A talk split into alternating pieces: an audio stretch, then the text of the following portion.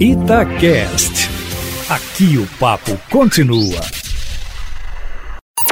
Em cima do papo, com Edilene Lopes.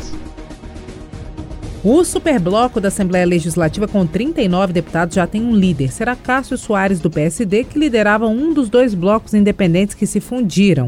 O blocão se chamará Minas São Muitas. Sávio Souza Cruz, do M D B, que liderava o outro bloco independente, está na lista dos parlamentares que devem apresentar os nomes para a indicação da Casa ao Tribunal de Contas do Estado. Concorrem, por enquanto, Alencar da Silveira Júnior, do P D T, e Duarte Bechir, do P S D. Isso informalmente, porque os nomes ainda não foram colocados. O processo e a vaga ainda não foram abertos no T S E.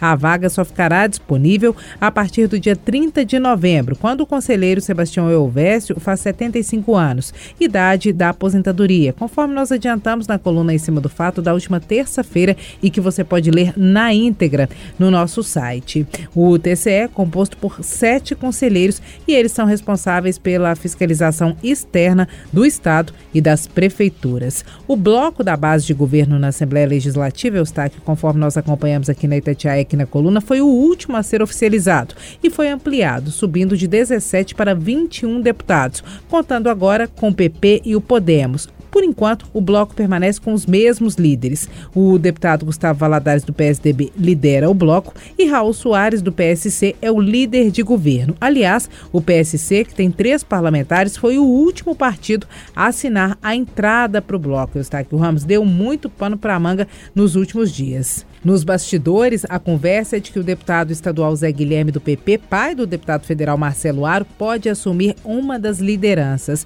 O que circulou nos bastidores foi que pai filho aceitaram compor a base de Zema e negociaram, para isso, a liderança. Zé Guilherme nega ter negociado qualquer cargo de liderança na Assembleia Legislativa com o governo. E a situação agora está nesse pé. Quem será o novo líder ou os novos líderes da base de governo na Assembleia Legislativa, Eustáquio Ramos? É conversa para a semana que vem. Mudando um pouquinho de assunto, o arcebispo metropolitano de Belo Horizonte, Dom Valmor Oliveira de Azevedo, afirmou em entrevista que o ritmo da vacinação contra a covid dezenove no Brasil não é o ideal.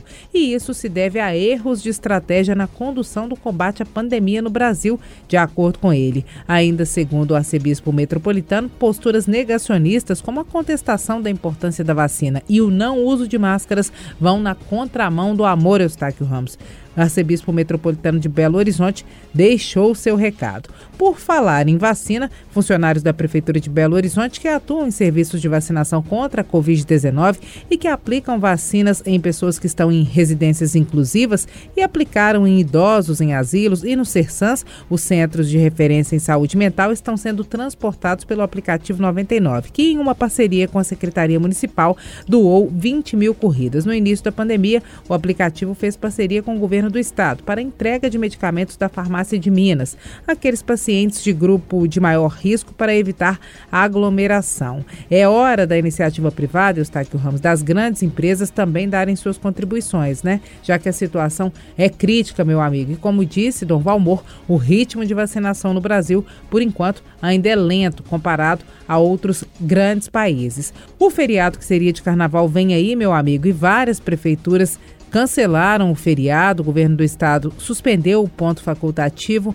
e o recado é, não é hora de aglomerar, porque se houver aglomeração, vai haver o aumento da contaminação. E aí voltamos novamente para uma situação muito difícil, já que a vacina não está, por enquanto, para todos, meu amigo. É isso.